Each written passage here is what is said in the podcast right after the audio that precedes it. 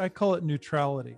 You know, you have to remain neutral, you know, because if you just accept the box that somebody draws for you and you're stuck in this cage, you know, of belief, you know. Yeah. And I tell that to patients all day long. You know, I'm like, well, you know, that's why you're here, right? Because you want another opinion, Yeah. another idea, and then let's explore this together. And that's, and I'm- I also have to remain open too. Like they might bring something new to me that I'm not aware of. And I'm like, well, let's look at it, Yeah. you know, because I don't have all the answers. Yeah. And um, so, yeah, so it's about exploration and neutrality and Mhm. staying open and that remaining hopeful, you know, because when we lose hope, we lose everything, you know. Right. And uh, so I tell people, you know, I don't care how old you are or what age you are, you know, uh, the body can heal. And, and Hi, everyone, and welcome to the Eat Real to Heal podcast. I am your host, Nicolette Richer, and on today's show, we have an incredible human. He is a healer, he is a chemist, he's a scientist, and he is trained in both Eastern and Western medicine. And Scott is somebody who's been through his own healing journey, which started when he was only 18 months old. He started to suffer from epilepsy, and we're going to be taking you through his journey of being diagnosed with epilepsy and as a nine year old starting to understand the connection between nutrition and his own health so that by the time he was 15 years old he no longer studied suffered from seizures and he was studying the science and the art of healing from all angles. So a little bit more about scott. So he like i mentioned he started his health journey uh, when he was only 18 months old. And then ever since he's made that commitment that if he was able to remove his disease from his own brain then he would go on for the rest of his life to help others do the same you're going to learn all about Scott's dad, who's an organic farmer, and his dad's healing journey. And you're going to learn all about how your body is a beautiful, energetic, electrical machine that has the power to heal and completely reverse diseases of all types, no matter how old you are, no matter where you are in the world, you have the power to heal yourself. Now, before we jump into the podcast, I just want to share a little bit about what's happening this summer. We just got back from our 22 million strong tour across British Columbia. It was a tough one. The hills were long and steep, the weather was hot, and the entire time we were basically chasing clear skies because of all the devastating fires that are across BC, Alberta, California, and really so many parts of the world right now are being ransacked by forest fires. So we just want to send out a beautiful thank you and you know healing energy to all of the fire crews that are out there on the ground in the air that are working around the clock relentlessly trying to put out these wildfires so if you are playing outdoors, please remember no smoking, no fires, no lighting matches. Do nothing that can trip a fire right now because of the fact these fires are spreading faster and more furiously than ever what this showed me this summer is that climate change is 100% upon us. For any of you that were potential naysayers in the climate change uh, dialogue, it is upon us. we cannot deny it. The UN is 100% declaring that it is official and that we all need to band together and we need to start conserving our water. We need to start converting over to plant strong whole foods because this is one thing that you can do that can help heal the planet food production and distribution is one of the biggest contributors to climate change. And simply by eating more vegetables and more fruits and whole grains, you are going to be doing so much to contribute to bettering the planet and bettering your health. So it's a win win win all around. Now, if you want to follow us on our 22 million strong training program, please hop on over to our Facebook group, 22 million strong, so you can get access to my upcoming training for yet another year as we prepare to run and cycle across Canada to raise awareness that your body is a healing machine. Your body can reverse chronic disease, but only if you give your body all of the tools that it needs to be able to do so. And that number one tool, especially that is responsible for 95% of chronic illnesses that we are suffering from across this planet. The number one tool is your food, it is your nutrition. So, on this podcast we talk about all the other things that you can do from you know bettering your sleep to moving your body to uh, shifting your mindset. These are all very very important but we need to get your nutrition dialed first. And so this is a podcast to learn all about that. So without further ado let's dive into this show with scott summer and learn all about his healing journey and the magic that he is creating all around the world in helping people reclaim their health and ultimately reclaim their life. Hi, everyone, and welcome to the Eat Real to Heal podcast. I'm your host, Nicolette Richer. And on today's show, we have Scott Summer. Very excited to have you on the show and welcome. Thank you so much. So excited to be here. This is awesome. Yeah, very excited to have you, especially because you know, our show is all about reversing chronic degenerative illnesses, and you have reserve, reversed a condition of your own. And we're going to be diving into that. Um, so, what part of the world are you in right now, Scott? I'm actually in uh, Northern California, actually in a small town called Rocklin. And uh, yeah, so we're just in Northern California. Nice. And how are the fires over there right now? Uh, not great. Every yeah. year, pretty much this time of year, we just get, uh, you can't even see the sky right now. It's pretty bad. And wow. so we don't even know where the fires are at this point. There's just so many. So um, yeah, just pray that they'll be put out soon. Yeah, and I heard that um, I was on the roads uh, biking for a month, and you know we I had to bike through all the smoke, and I we have, we are constantly trying to escape it because obviously I didn't want to put my lungs and my immune system at risk. And um, but it's the same for us too. Like we have so much land burning. But my coach is in California, and I looked at um, just what was happening, and I couldn't believe it because it was uh, just at the beginning of July, and three times the amount of land was on fire compared to last year in California at the time when I checked.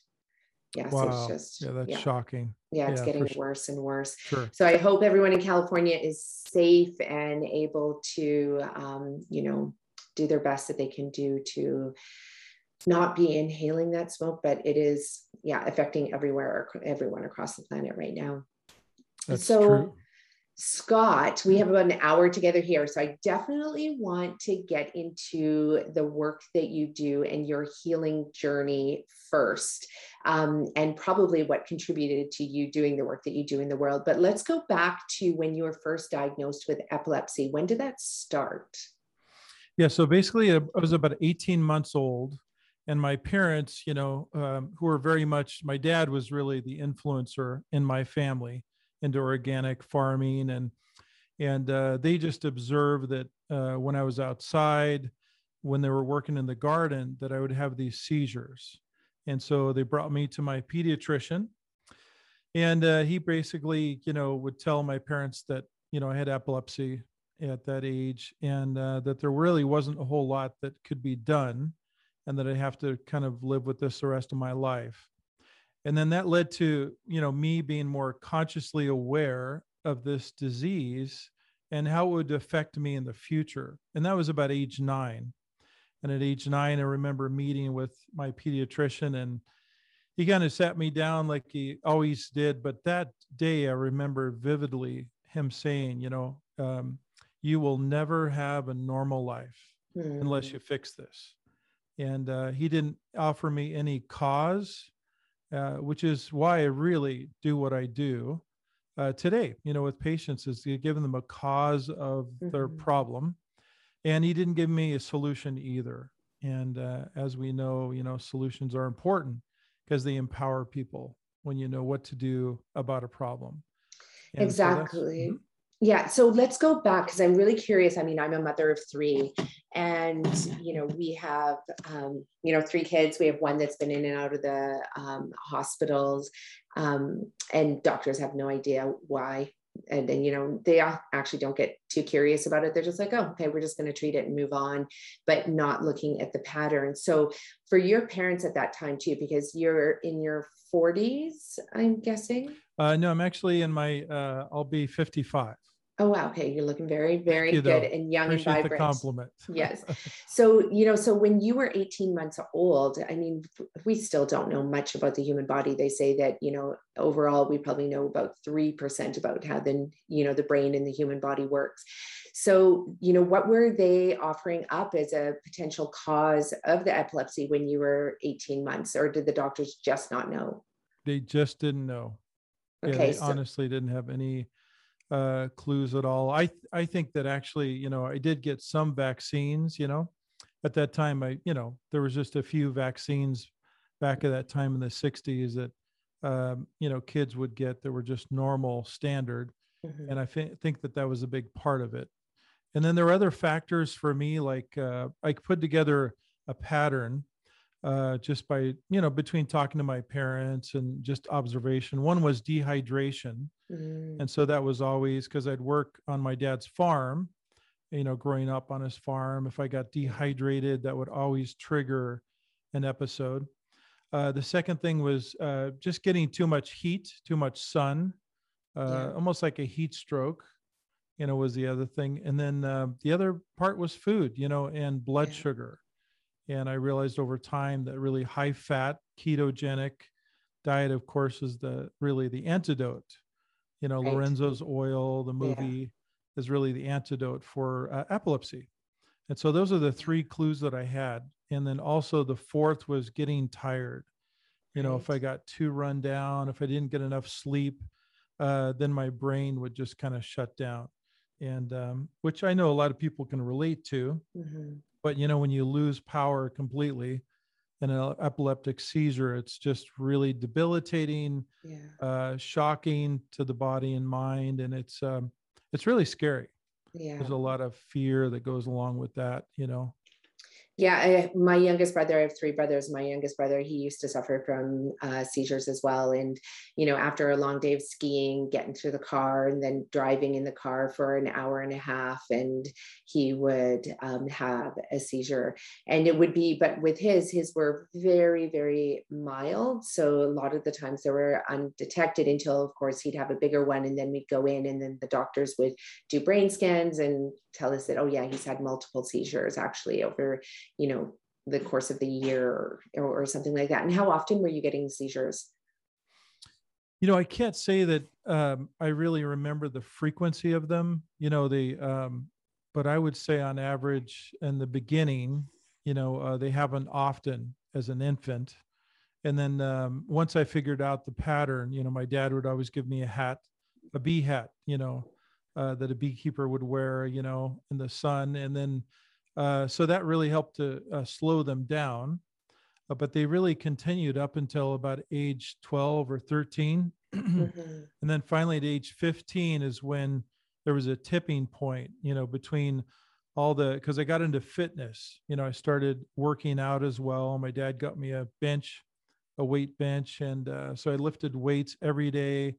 I really got into fitness, you know, biking every day to school and uh, it was at age 15 that I walked into a hospital to be retested because uh, they continually tested brain waves, you know, with mm-hmm. EEG.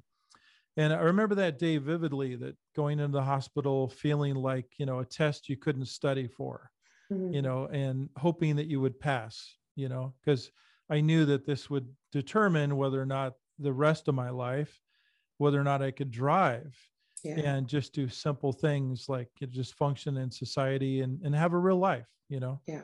And uh, so I remember after it seemed like at the time, like three hours of testing, and I was surrounded by nurses and doctors. And finally, they were just puzzled. I remember looking at their faces, you know, how puzzled they were about the results. And uh, they finally looked at me and they said, There's really no evidence anymore of any problems with your brain.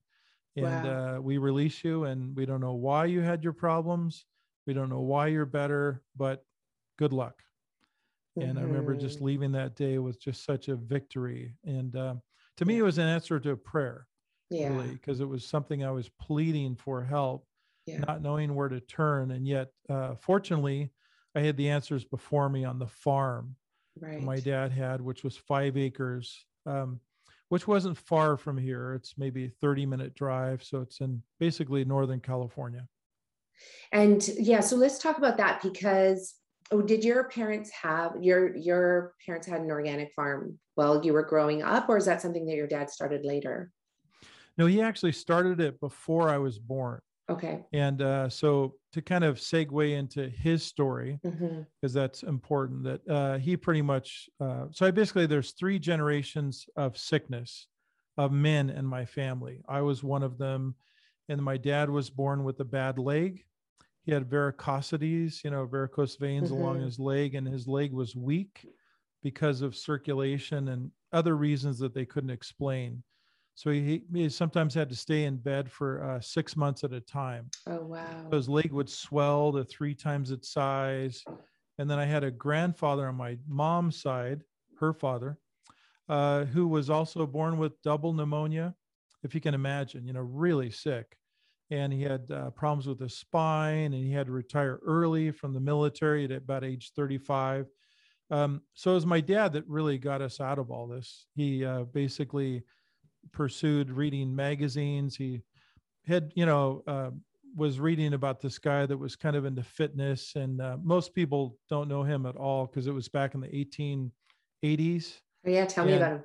Yeah, so his name was Bernard. Uh, let's see, Bernard. Uh, Bernard, basically. I'll have to remember his last name. Yeah. And um, so uh, Macfadden, Bernard Macfadden, and he was born in the 1850s, and uh, he had a similar story to all of us.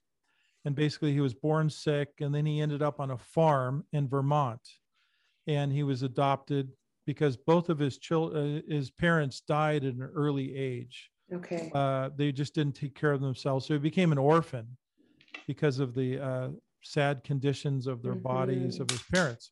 So anyway, my dad was inspired by this man because he worked on the farm, uh, Bernard, and he became so strong and healthy by eating the food and Mm. working on the farm, the fitness and the farm, which is what I believe the gift that my dad gave to me was Yeah. fitness and farming. And uh, so he was inspired by this man. And so he looked for fitness and started lifting weights. And he became fascinated with tractors and the soil.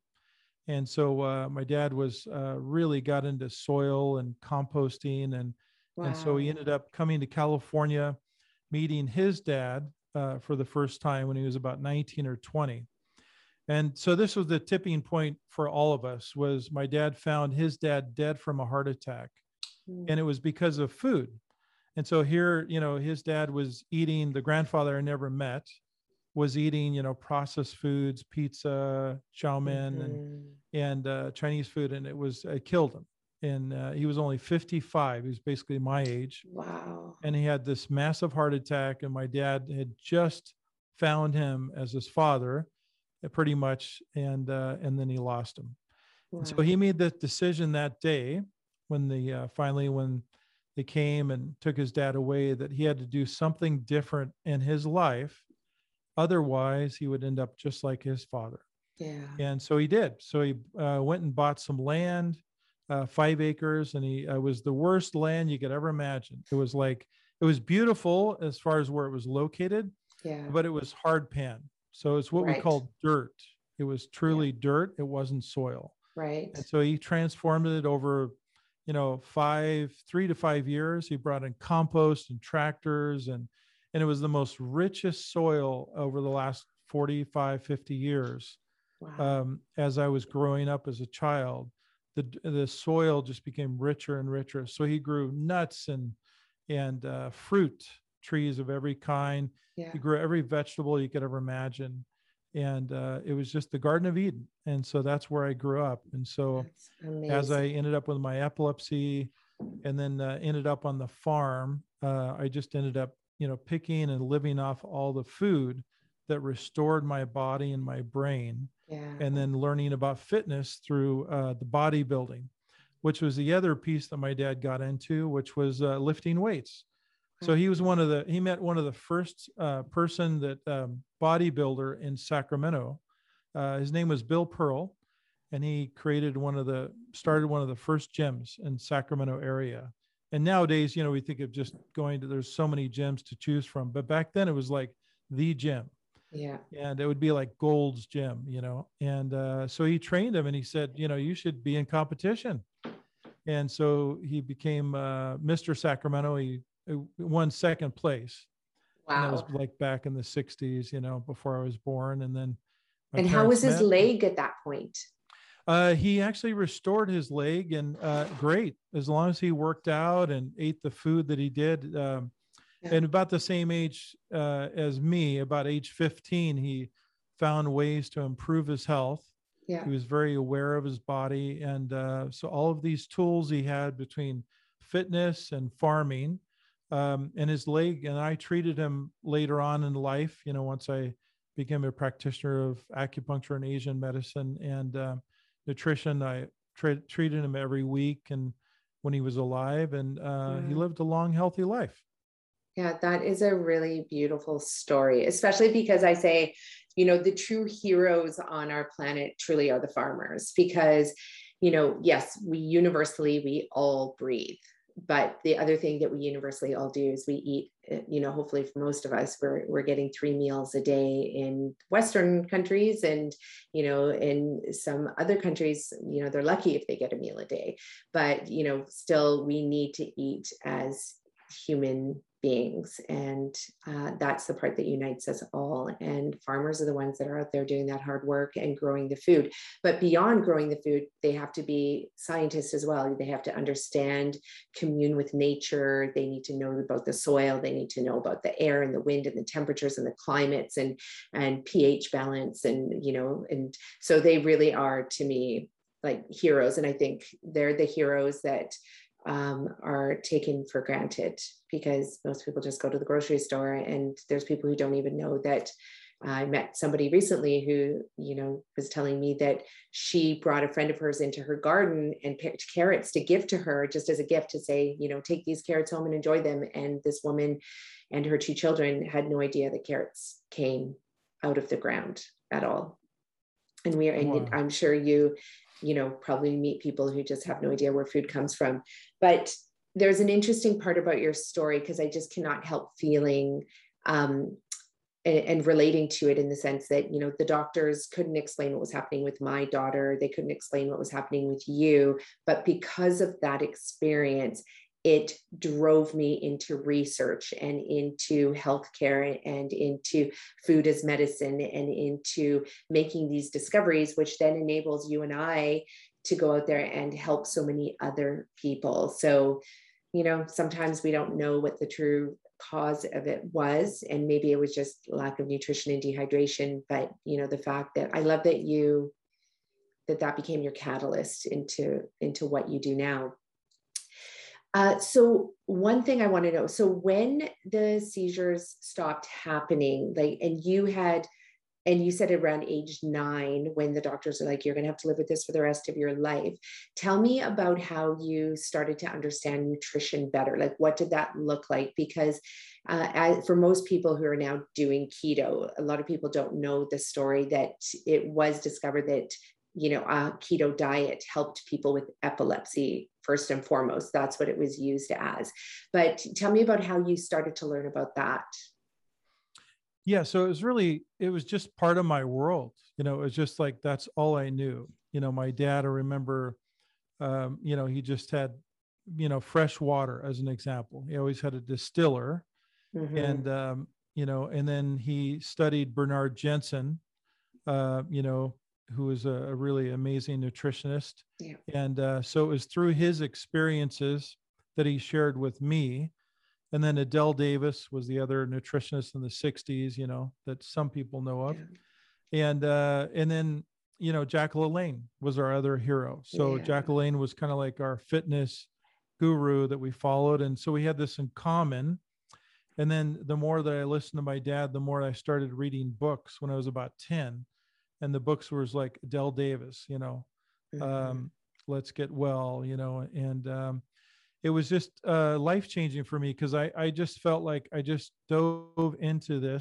Um, like you said, it was really the struggle was the gift.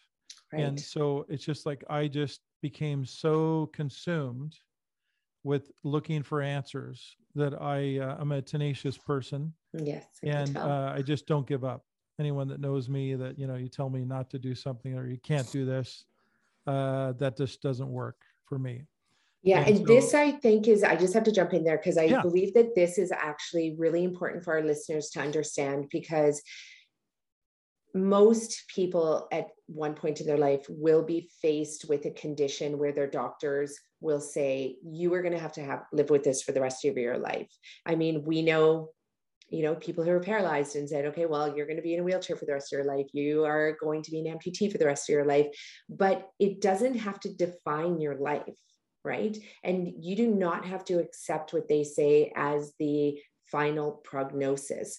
And we've seen it over and over again. You know, people are given three months to live and then they end up living 20 you know two more years. I entered into the world of nutrition through a friend of mine whose dad reversed his cancer after being given three months to live and he lived 22 more years. And this is the part where i think i would have to stress it's probably one of the most important parts about being a human is that you don't allow other people to define you to dictate your life for you. You have to be willing to say, like, that is not acceptable. I am going to charge forward and I'm going to keep learning. I'm going to hang on to hope. Like sometimes we view hope as being this thing like, oh, you shouldn't have hope in certain like dire situations, particularly around health. But no, you do need that.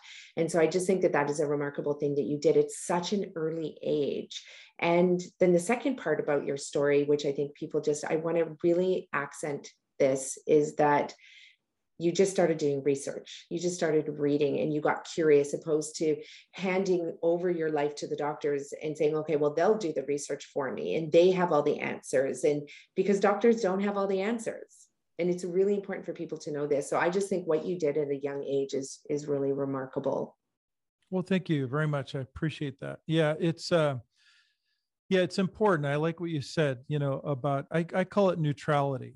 You know, you have to remain neutral, you know, because if you just accept the box that somebody draws for you and you're stuck in this cage, you know, of belief, you know, Yeah. and I tell that to patients all day long. You know, I'm like, well, you know, that's why you're here, right? Because you want another opinion Yeah. another idea and then let's explore this together and that's and I'm- i also have to remain open too like they might bring something new to me that i'm not aware of and i'm like well let's look at it Yeah. you know because i don't have all the answers Yeah. and um so yeah so it's about exploration and neutrality and Mhm. staying open then that remaining hopeful you know because when we lose hope we lose everything you know Right. and uh so I tell people, you know, I don't care how old you are or what age you are, you know, uh, the body can heal. And, and um, I, I have a great story actually to share of a Yes, patient love I just saw literally um, two hours ago.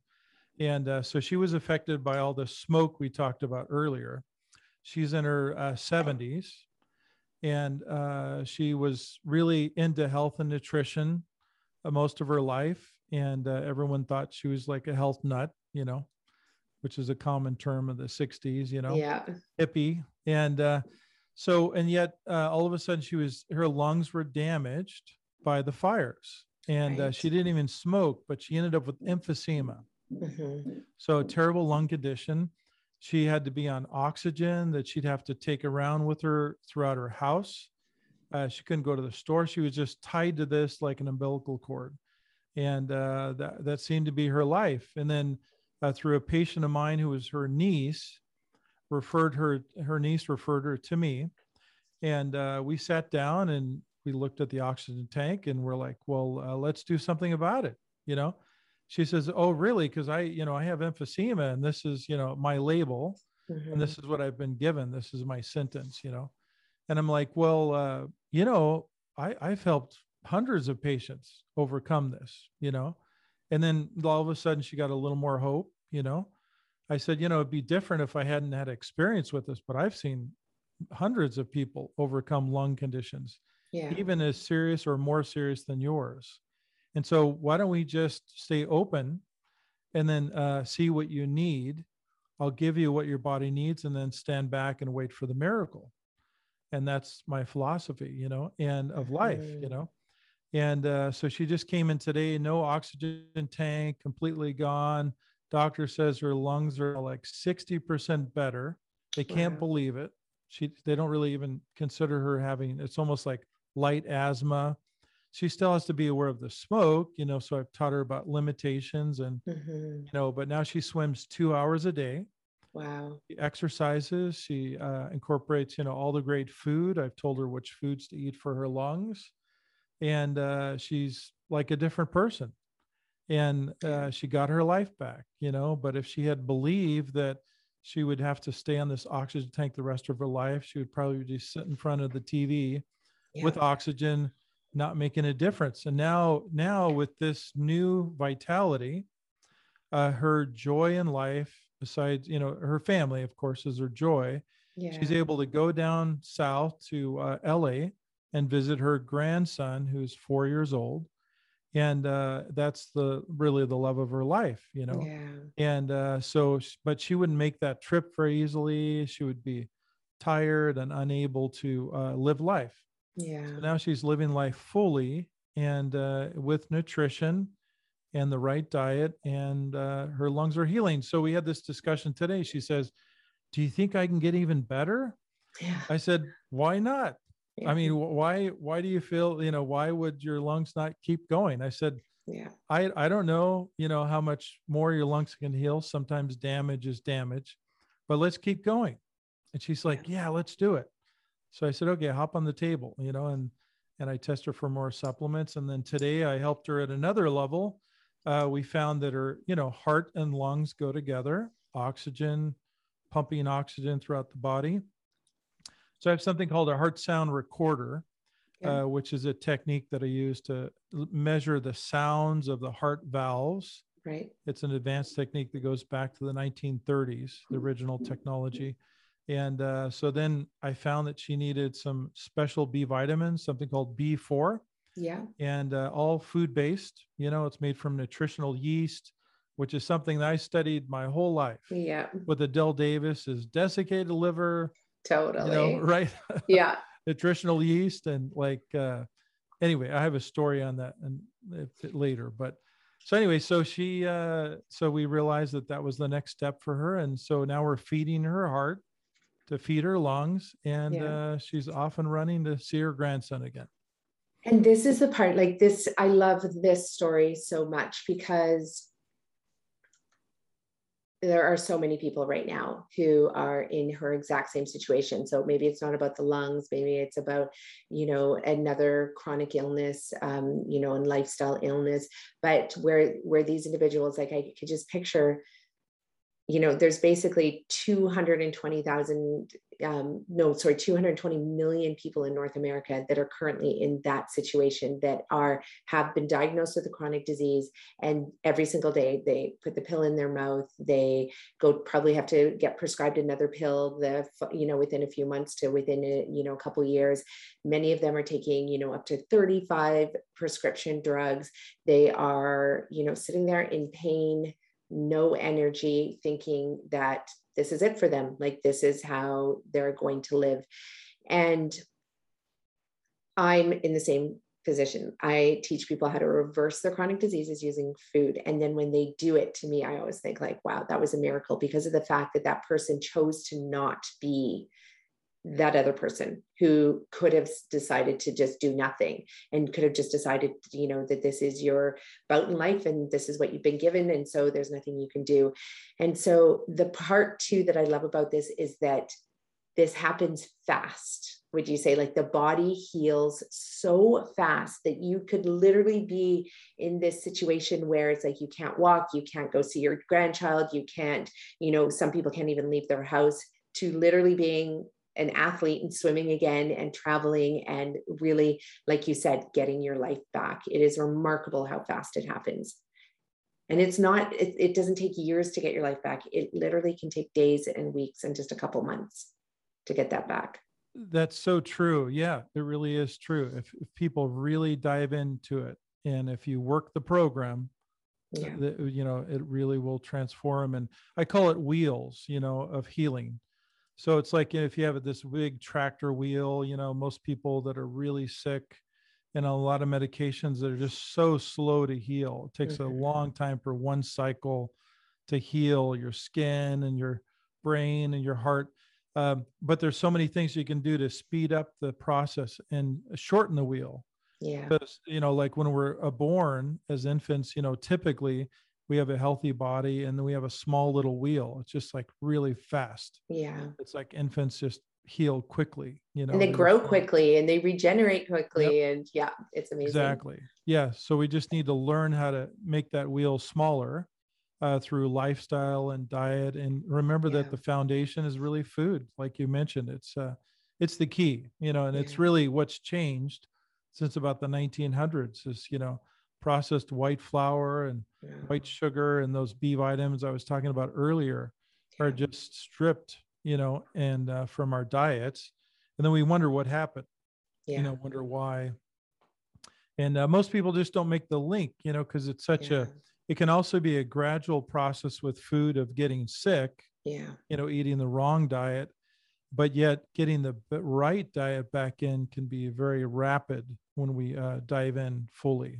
Exactly. Yeah, it can take you 40 years to create your illness, but it can take you just a couple weeks to a couple months to like really like reverse it and be feeling amazing.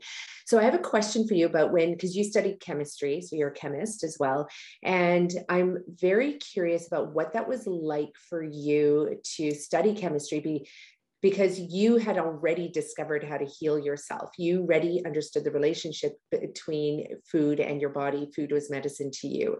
Um, you knew about hydrating the body. So, what was that like for you to study chemistry with all of these other students who, you know, maybe were studying chemistry so they can get into med school? So, it was basically like, let's just get this course done and let me pass it. And let's hope I can remember the formulas just so they can, you know, progress to, to their ultimate goal of you know wherever that was going to lead them.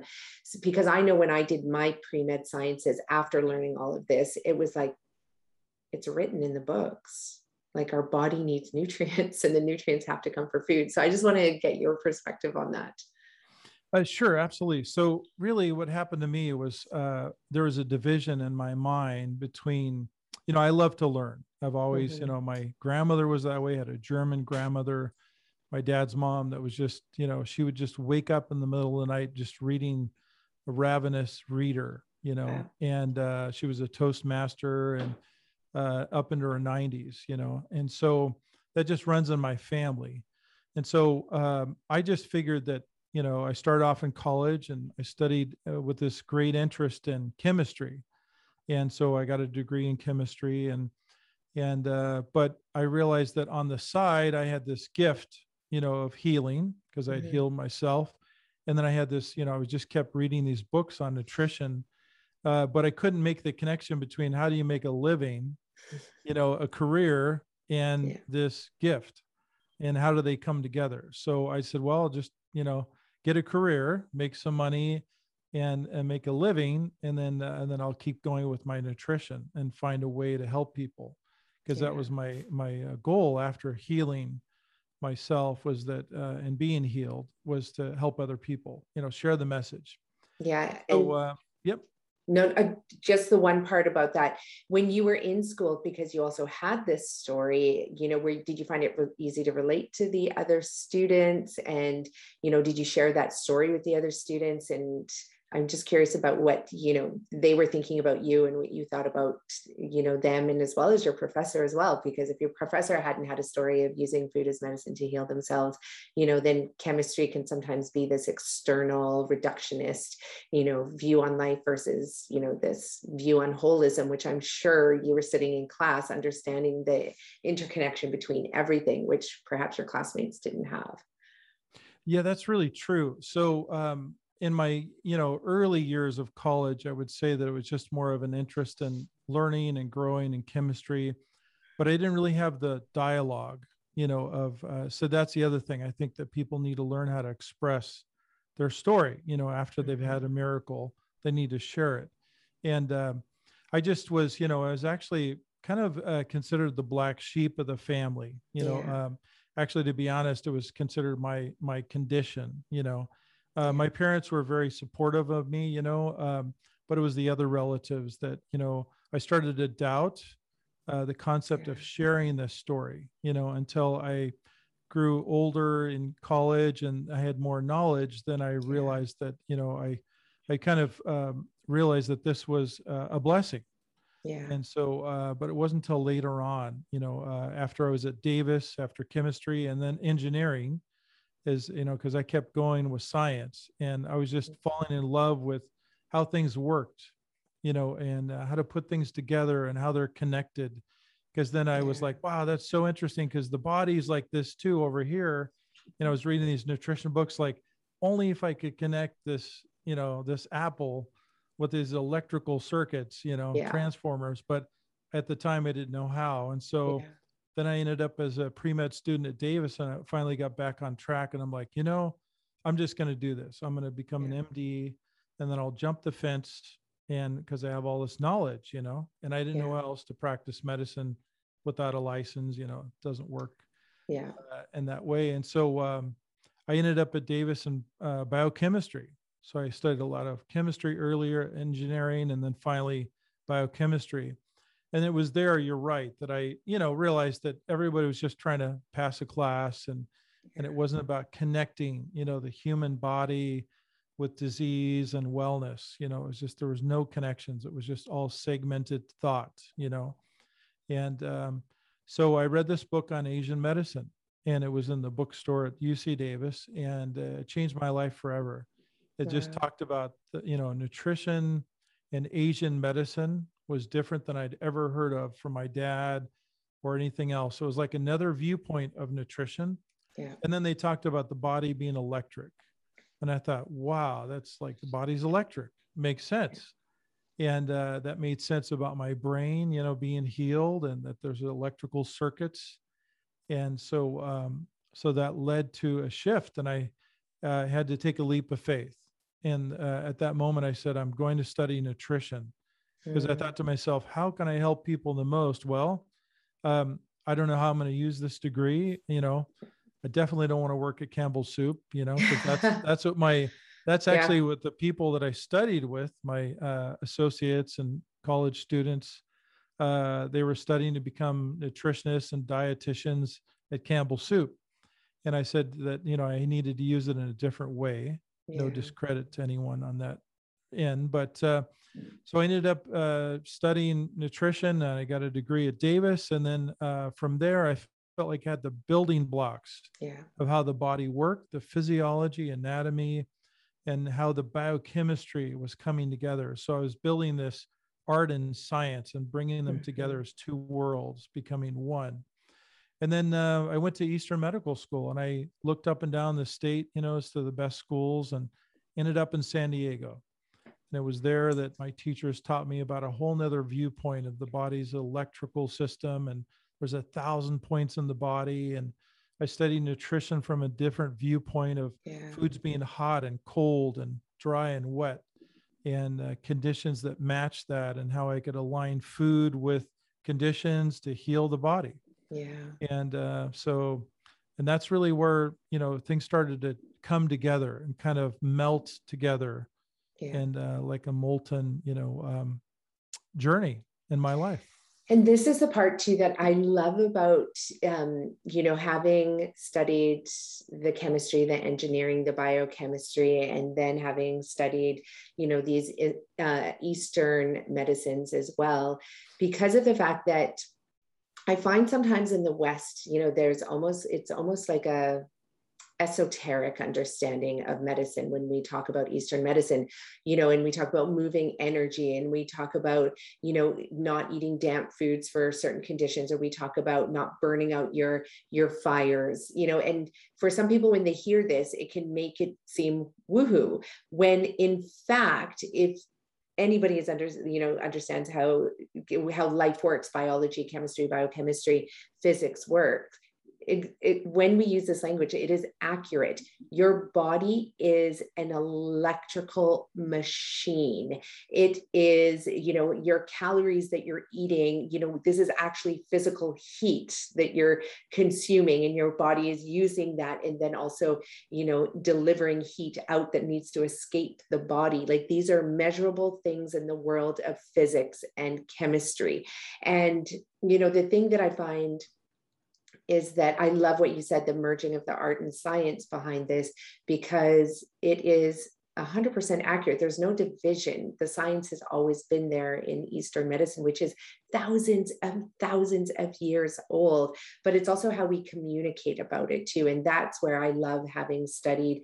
You know, I did my pre med courses and realized medicine. I wasn't going to go down the route of medicine, but I was so fortunate and feel so grateful that I had that understanding because now when I'm teaching, I can, depending on what my clients need or what the audience needs, you can pull from that and then also bring together. It's like the meeting of the East and the West and realizing actually we're talking about the same thing wonderful about. yeah that's a wonderful summary that's so true you need a language a foundation yeah. and uh, yeah and i really believe that that's what doctors used to be yeah. is the country doctor that i've uh, that i've created in my practice the concept is that uh, it really was an art you know at one time you know where they actually observe somebody you know their face uh, complexion and tongue and different things you know which is part of asian medicine touch then, them, touch them, right? We right, don't touch, touch them exactly. Yeah, that doesn't smells happen anymore.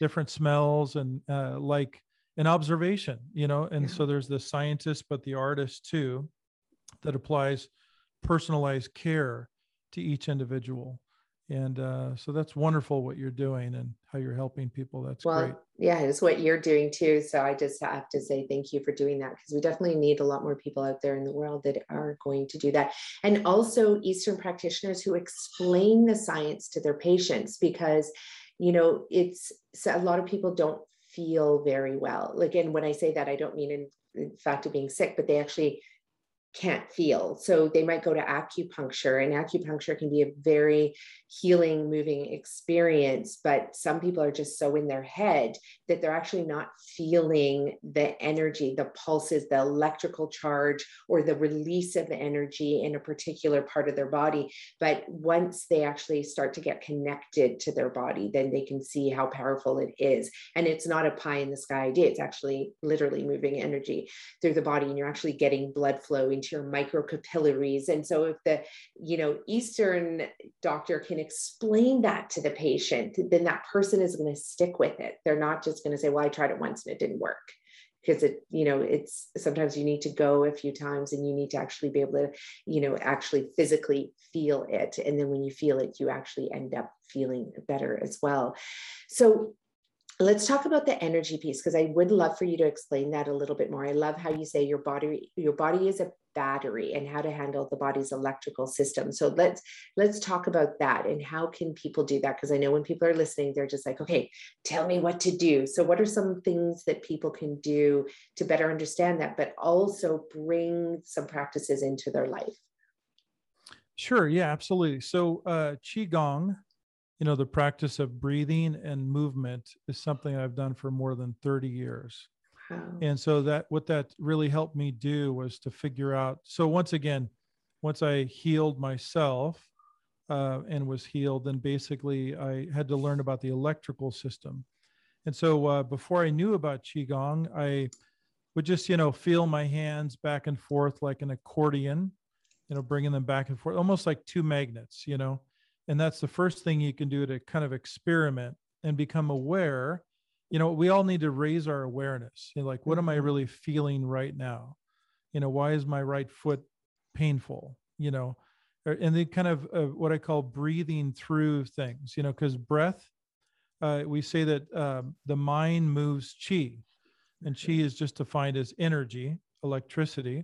We have electricity in our house right? And then we have circuits that work really well, like say all your lights work in your kitchen and your house, but maybe there's one set of lights that, you know, circuits that don't work in your kitchen. And so um, our bodies are no different. There's always things moving or blocked or deficient. So we're either right. lacking power or things are blocked. And so that's like energy flow. So you need to understand that we're electric. We have to be. Every cell is connected. It's not like you just have your heart setting on the table and your kidneys are over on the living room. You know, they're all connected. But you know, Western mind says that they're you know disconnected because they've done these you know these autopsies or you know this is where the kidneys belong. And so uh, I believe that's important to have a different way of thinking that you're you're connected fully and then you need to keep those connections going to be healthy both your mind body and spirit and Mhm. so um, the best thing to do is to start with water and so what i can recommend is just get filtered water um, you know spring water uh, but you know water has to be clear clean and purified. Yeah. and then a pinch of salt uh, you know himalayan salt or black salt you know experiment with salt. Salt is really powerful in small quantities. It's uh, it was given to soldiers back in the 1800s to fight battles. You know they actually gave it, it to them as a ration to give them energy because they knew if they lost their electrolytes they couldn't fight the battle. Yeah. so is that important. And now you know we see commercials on mm. tv where you know salt is bad and it's but real salt you know in in real filtered water is a place to start and just kind of experiment like you know start drinking enough water to where you start going to the bathroom urinating every two hours. Because typically at that level your body has enough water hydration as long as you're not completely clear you know on your urine but you want it to be straw colored and going every two hours or so then you know you've got enough water. And then you kind of make a journal take a journal where you write down how you're feeling because you'll notice your mental clarity will increase. Mhm. you'll have less pain. You'll have uh, more vitality and you just feel different with eight to ten cups of water or half your body weight in ounces than you do with you know um, i mean i just had a patient uh, this is a perfect example of an electrical problem a patient that came to me that uh, that i've been treating for heart disease helping with heart disease and we've been reversing with diet and supplements and um, he got his life back and he had been doing drugs for 50 years and now he's like 72 Yeah. and uh, so he was uh, so deprived of nutrition from all the drugs Yeah. his lifestyle uh, that we've you know filled in the hole the gaps and he still has a ways to go it's only been two years since he's Yeah. been off of drugs but the point was he ended up in the hospital because they found him one tuesday two weeks ago in bed just like he couldn't think he couldn't remember his family and it was as if he was in alzheimer's Right. it's like he fell into dementia or alzheimer's and then he went to the hospital and this is the concept of you know this type of thinking you know and um, so he did an mri they did ct scans they did blood work and the only thing they found was elevated white blood cells okay so there's an infection yeah. and i suspect it was a bladder kidney infection. Right. and then um, then they sent him home. They said there's nothing wrong with you. We have found nothing wrong with you. Go home and live your life. So fortunately he knows you know he's a patient still and his mom brought him back in who happens to be healthy and alive uh, she's like in her she's like 95 now.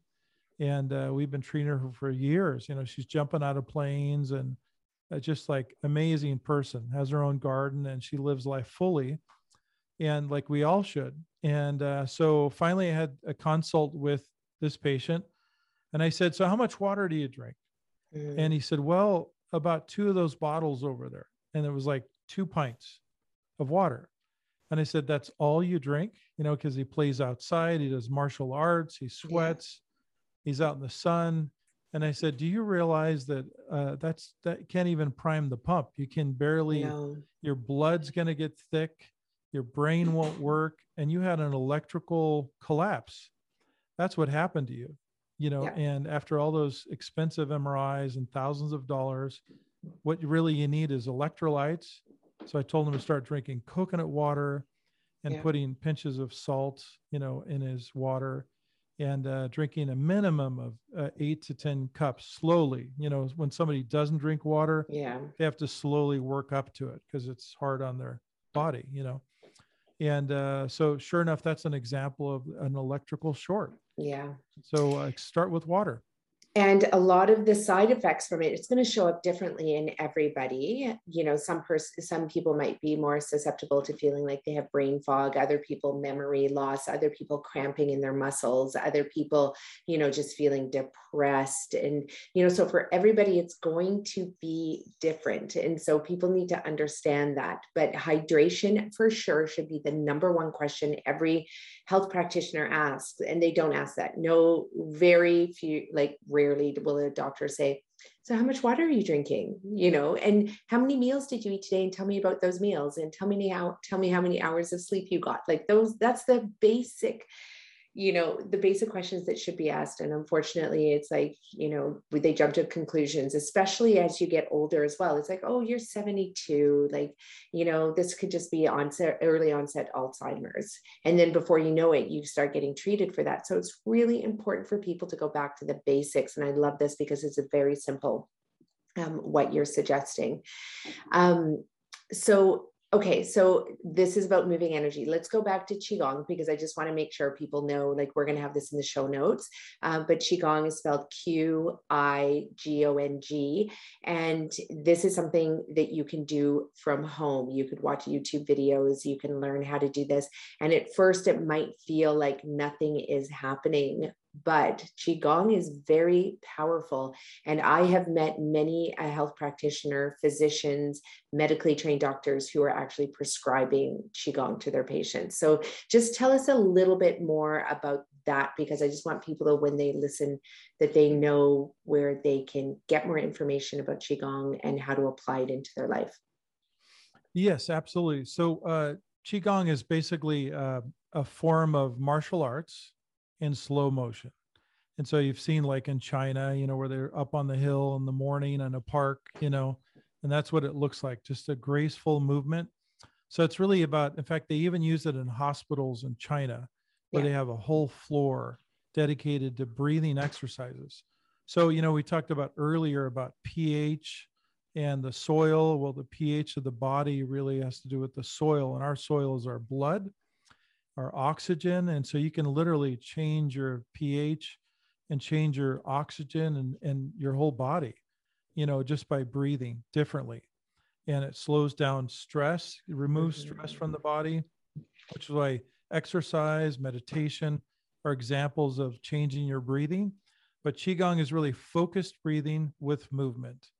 So an example would be look like you'd see somebody pushing their hands forward and backward against uh, across from their chest and uh, and they're breathing in a certain rhythmical fashion to be able to drive more oxygen and calm their nervous system. So it really calms your mind and it goes from like a uh, turbulent storm uh, in your mind and your body to like a lake mm. of peacefulness. And it's uh, it's pretty amazing. It's actually life changing and so i yeah. learned that at asian medical school Amazing. And this is something that I think, you know, corporations can bring in and, you know, they could have their employees do this for 20 minutes or even just 10 minutes a day would be so beneficial. And then in schools for children as well. Like this is really important. And teachers can bring this into their classrooms. And um, and you know, if anything, you know the number one thing that i think that's beautiful about it is it just teaches people how to breathe because we do not breathe in our society very well so this this is really powerful.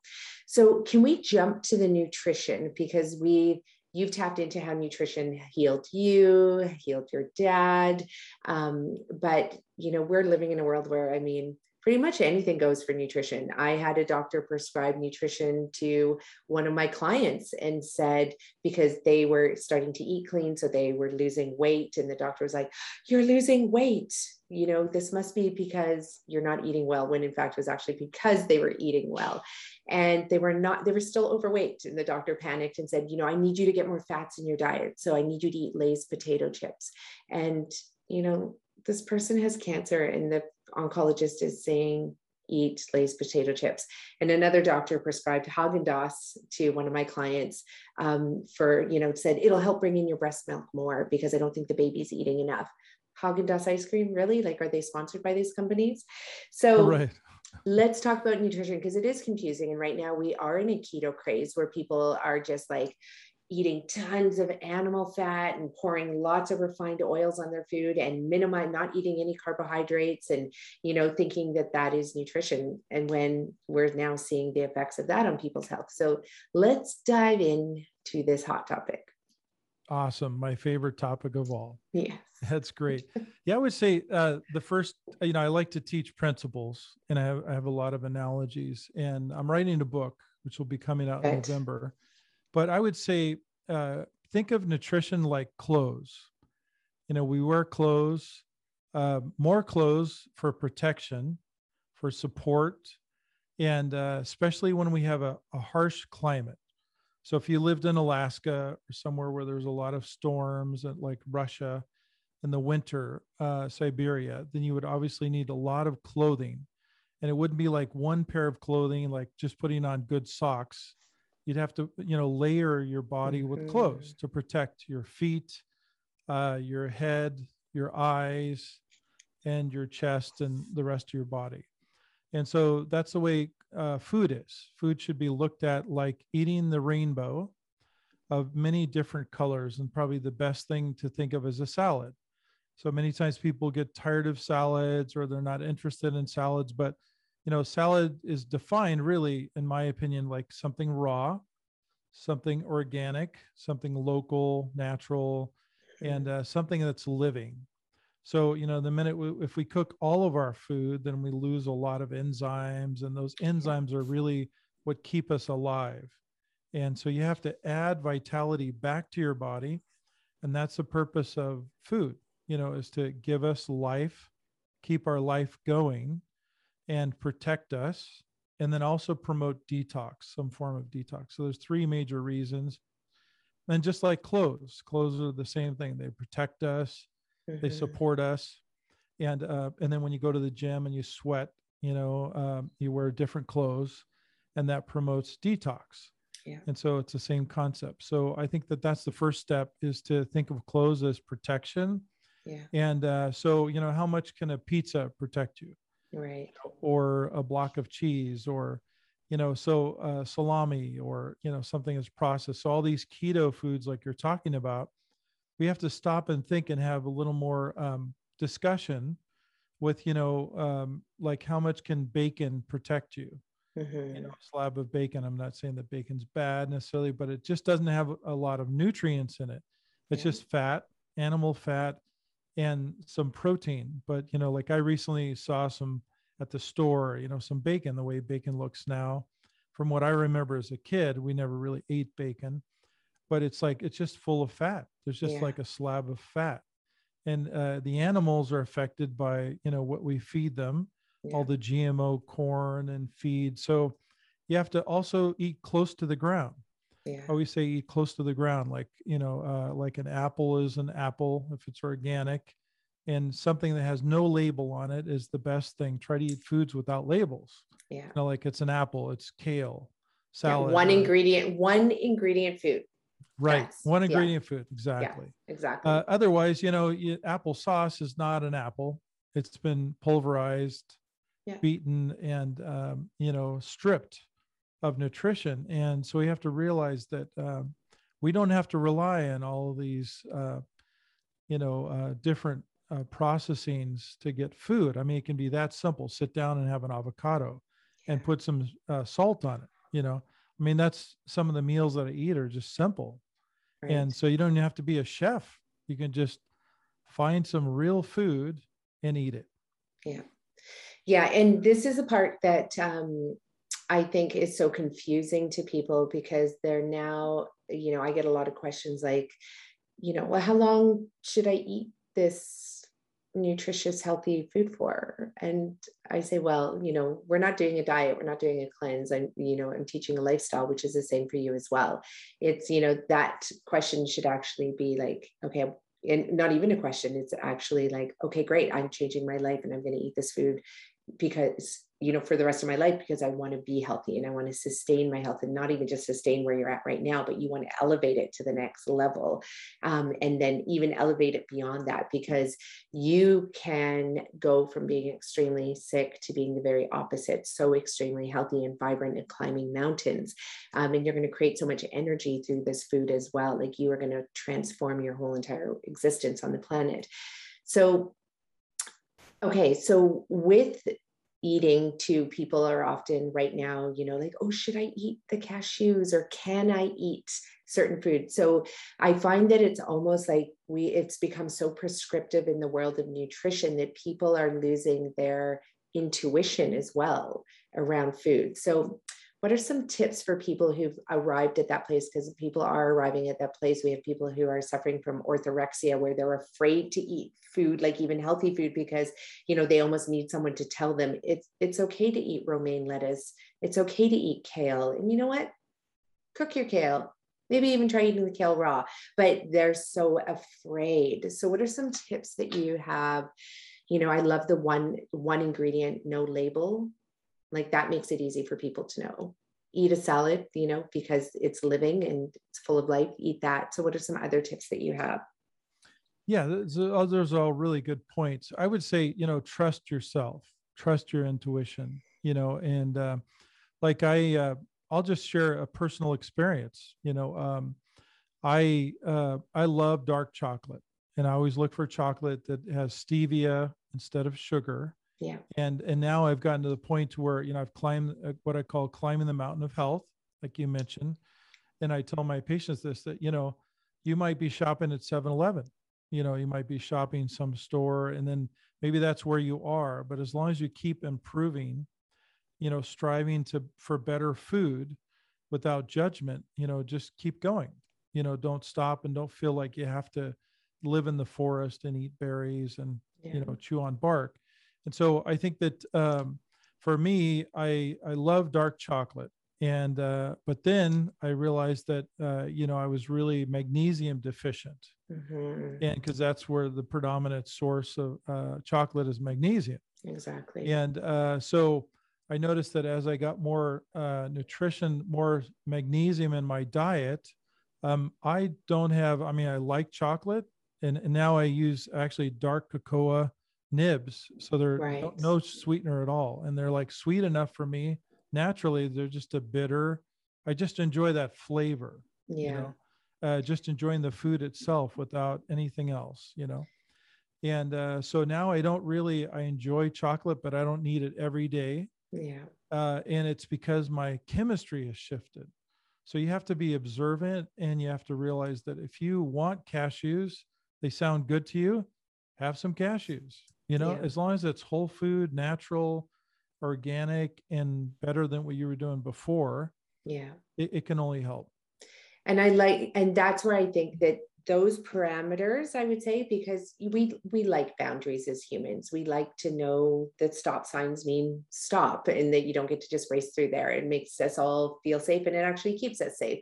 So boundaries are good. And i like these parameters that you're putting up because they're broad enough um, but not prescriptive. So, you know, whole food. So, what is a whole food? So, whole food is something that comes off a bush, it comes off a tree, it comes from out of the ground, it comes off a vine, and it hasn't been processed or manipulated yet. And then that is a whole food. And cooking it does process it for sure but you know certain foods you're going to cook um, and certain foods you're going to eat raw and a lot of foods you can eat them cooked and raw but the fact is it hasn't been processed in a manufacturing plant and then put in a box or a bag. Those are not those are not whole foods even if on the count or on the box it's written whole foods that's not a whole food anymore. And so that is a really easy parameter to work within. Um, organic, I find, is a very good parameter as well.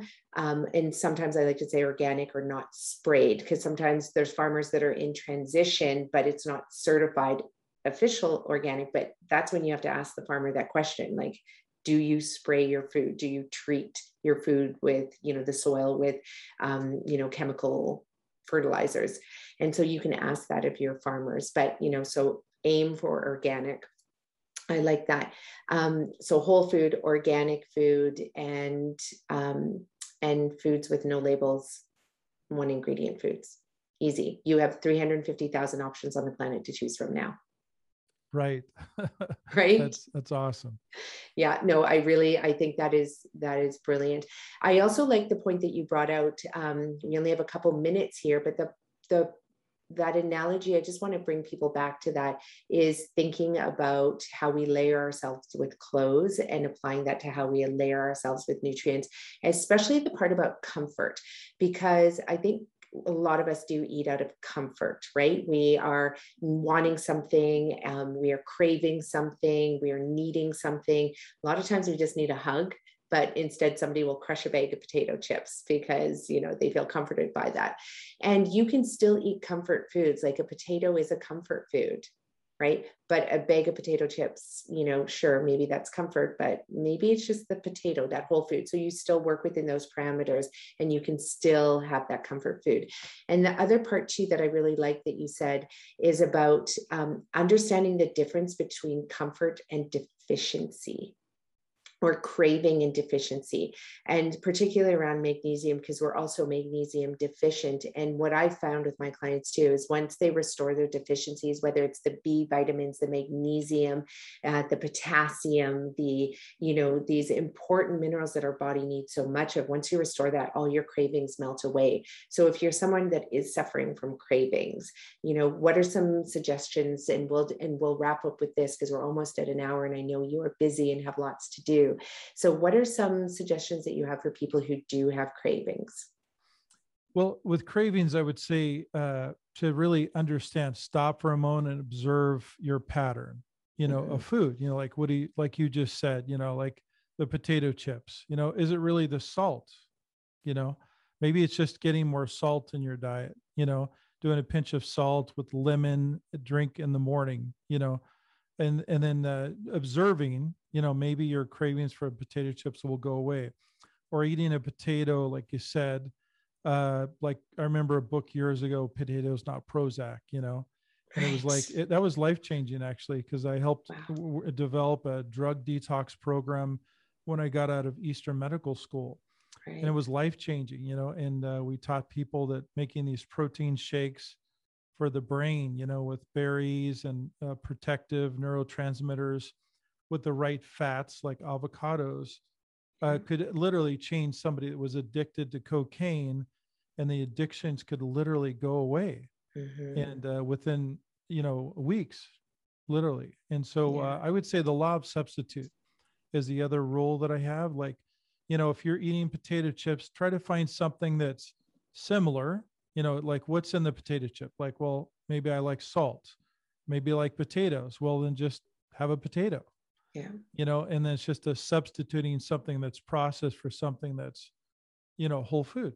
Yeah. And so, uh, you know, and then uh, go from there and maybe it's just the texture and the crunchiness as well like it's actually exciting to eat that that part lights up your brain or maybe it's the vinegar i know for myself it's vinegar like i if i have if i'm craving a bag of potato chips it actually means that i need to have a salad that is made with an apple cider vinegar dressing and it's you know just potential digestive enzymes that i'm needing and and all the other properties that you know apple cider vinegar vinegars provide so it's important for people to really to, uh, to and I think you hit the nail on the head there. It is to stop for a moment and observe yourself and just ask the question, you know, what's going on right now?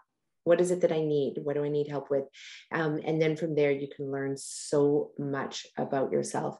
And, you know, we, a lot of us are not, who are listening to this podcast, you're not living in a country where you are starving. In fact, you could probably, you know, reduce your calorie consumption by a little bit and you'll be fine. And so you do have time to pause, to take a breath, and to simply just observe what's going on in yourself right now.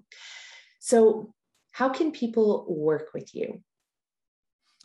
Yes. So uh, basically, I um, I uh, have a clinic, you know, uh, where I see patients all over the world, and uh, occasionally, you know, when people can't come to see me, uh, I send scanners through the mail, and so they're electrical scanners out of Germany, 60 years of research, mm-hmm. and out of Australia. And so these are hand scanners that they just put their hand on the scanner, they hook up to their computer, and then I do a Zoom conference. And then I can find out what they need nutritionally mm. and electrically, what's going on. And we deal with a lot of scars as well. That's something, maybe another topic we could talk about. Yeah. But uh, that's another electrical break that people have in their bodies is scars from tattoos, piercings, injuries, and surgery. And so we put together nutritional programs where they, you know, we figure out the right diet and lifestyle and uh, including therapies that we offer here in the clinic. And so we have a therapy clinic as well, all part of the same uh, when we're treating patients and finding out what they need. So it's really a whole wellness program. Amazing. So, do people have to travel to you then? I guess when COVID is a little bit behind us, then people would travel with you to work with you at the clinic, and then you get them set up with the program, and then they're able to continue doing doing the work at home. I imagine because you're teaching lifestyle.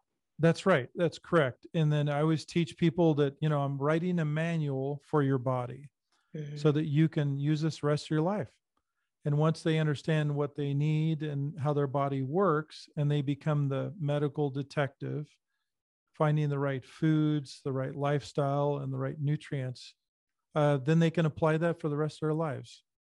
That's amazing. That's a good title for your book, Be Your Own Medical Detective. I like it. Yes. what is the title of your book? Do you have one yet?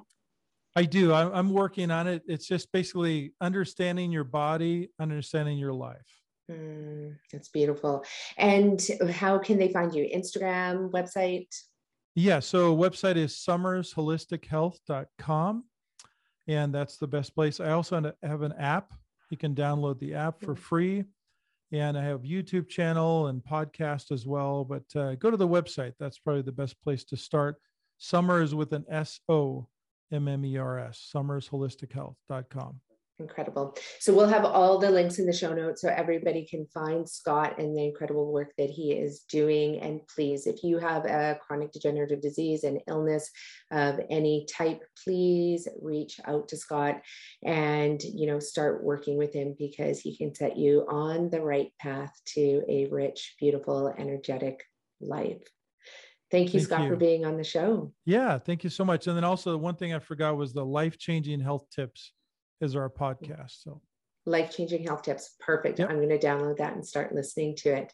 Perfect. Amazing. Thanks for being on our show. Thanks so much. It was really great. It was a pleasure. Welcome back. As promised, was that not an incredible show with Scott Sommer? He's doing such brilliant work. I really hope that the borders open so that if you are sick and you need help, you're going to be able to make it over to uh, Scott Sommer's clinic and get the help that you need.